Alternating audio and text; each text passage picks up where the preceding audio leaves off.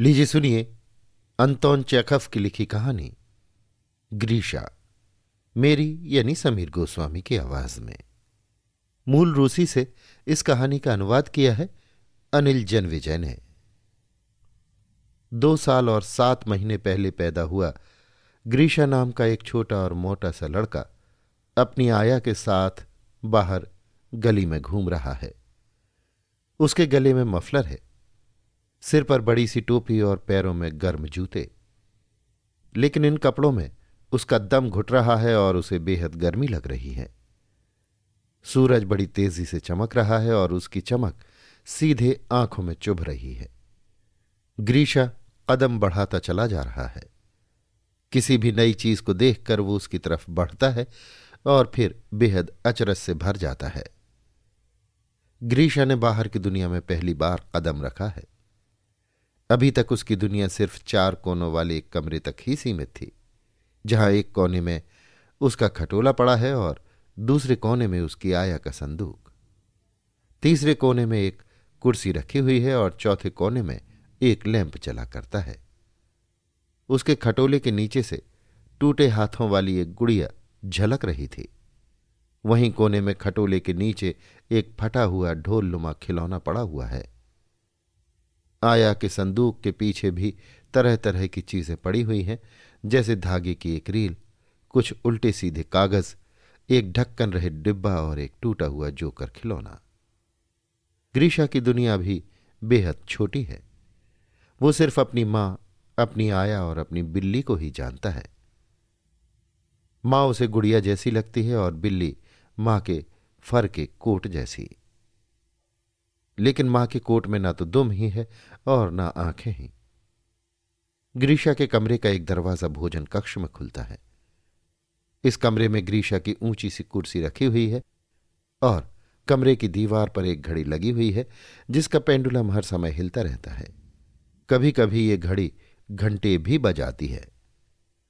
भोजन कक्ष के बराबर वाला कमरा बैठक के रूप में इस्तेमाल किया जाता है, जिसमें लाल रंग की आराम कुर्सियाँ पड़ी हुई हैं। बैठक के बिछे कालीन पर एक गहरा दाग दिखाई पड़ता है, जिसके लिए ग्रीशा को आज भी डांटा जाता है। बैठक के बाद घर का एक और कमरा है, जिसमें ग्रीशा को घुसना मना है। उस कमरे में अक्सर पापा आते जाते दिखाई पड़ते हैं। पापा ग्रीशा के लिए एक पहेली ही है। उसकी माँ और आया तो उसको कपड़े पहनाती हैं, खाना खिलाती हैं, उसको सुलाती हैं। लेकिन ये पापा किस लिए होते हैं? ये ग्रीशा को मालूम नहीं है। ग्रीशा के लिए एक और पहेली है, उसकी मौसी। वही मौसी जिसने उसे वो ढोल उपहार में दिया था, जो अब उसके खटोले के नीचे फटा हुआ पड़ा है। ये मौसी कभी दिखाई देती हैं, कभी लापता हो जाती हैं। आखिर गायब कहाँ हो जाती हैं? ग्रीशा पलंग के नीचे संदूक के पीछे और सोफे के नीचे झाँक कर देख चुका है, लेकिन मौसी उसे कहीं नहीं मिली। इस नई दुनिया में जहाँ सूरज की धूप आँखों को चुभ रही है, इतनी ज़्यादा माएँ और मौसियाँ हैं कि पता नहीं वो किसकी गोद में जाए। मगर सबसे अजीब हैं घोड़े। ग्रीशा उनकी लंबी लंबी टांगों को देख रहा है और कुछ समझ नहीं पा रहा। वो आया की ओर देखता है कि शायद वो उसे कुछ बताएगी, लेकिन आया भी चुप है। अचानक कदमों की भारी और डरावनी आवाज़ सुनाई पड़ती है। सड़क पर लाल चेहरे वाली सिपाहियों का एक दस्ता दिखाई देता है, जो धीरे धीरे उसकी ओर बढ़ रहा है। सिपाहियों के हाथों में तौलिए हैं, वे शायद नहाकर लौटे हैं। ग्रीशा उन्हें देखकर डर गया और कांपने लगा। उसने आया की तरफ़ सवालिया निगाहों से देखा। कहीं कोई खतरा तो नहीं है, लेकिन आया नहीं डरी थी।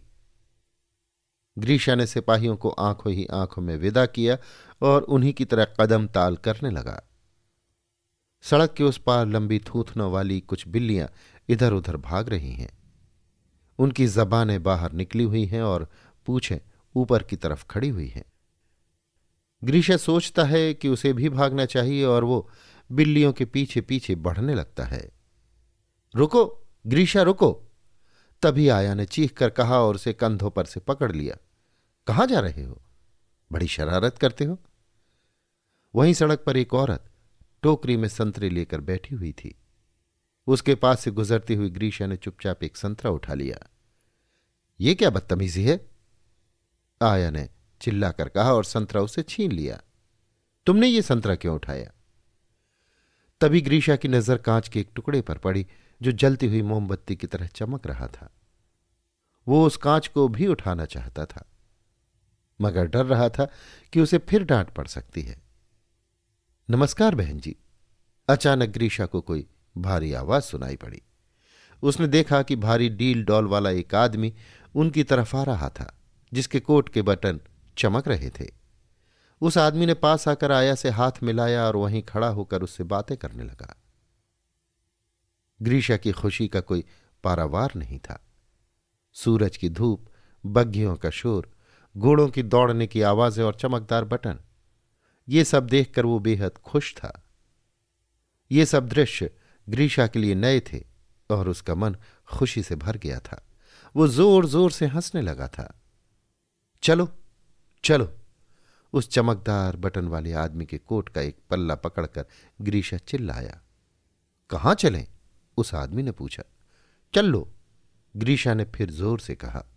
वो कहना चाहता था कि कितना अच्छा हो अगर हम अपने साथ माँ पापा और बिल्ली को भी ले लें, मगर वो अभी अच्छी तरह से बोलना नहीं जानता था।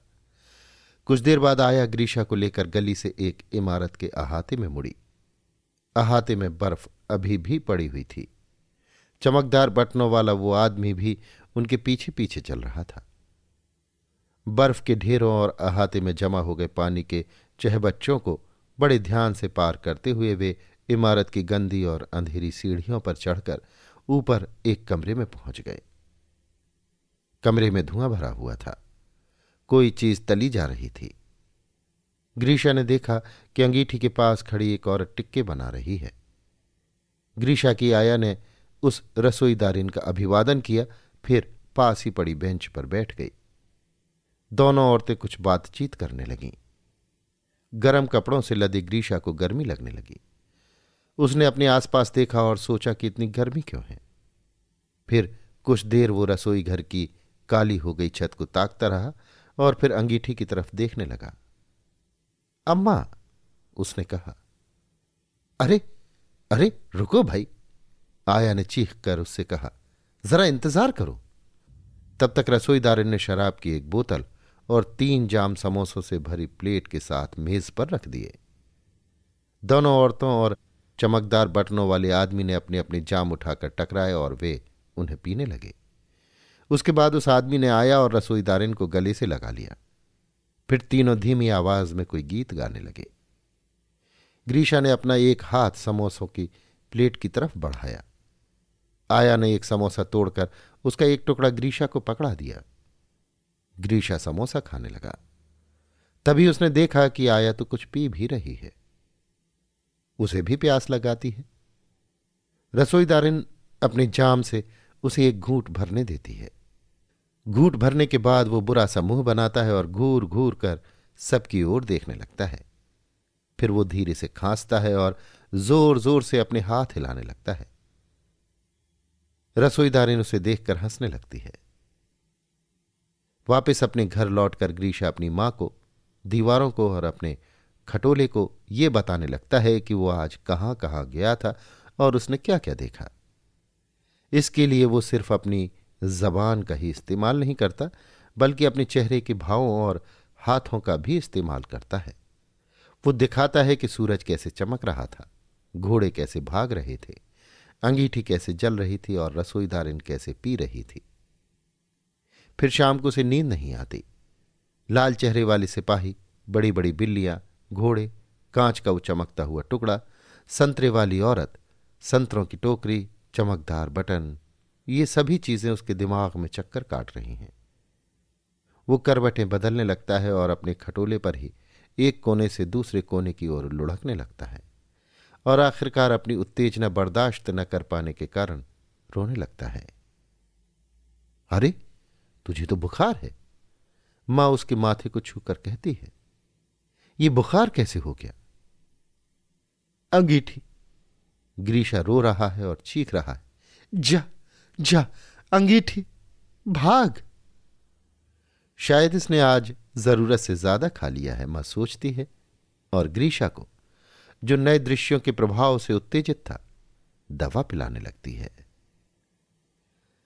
अभी आप सुन रहे थे अंतोन चकफ की लिखी कहानी ग्रीशा मेरी यानी समीर गोस्वामी की आवाज़ में। मूल रूसी से इस कहानी का अनुवाद किया था अनिल जनविजय ने।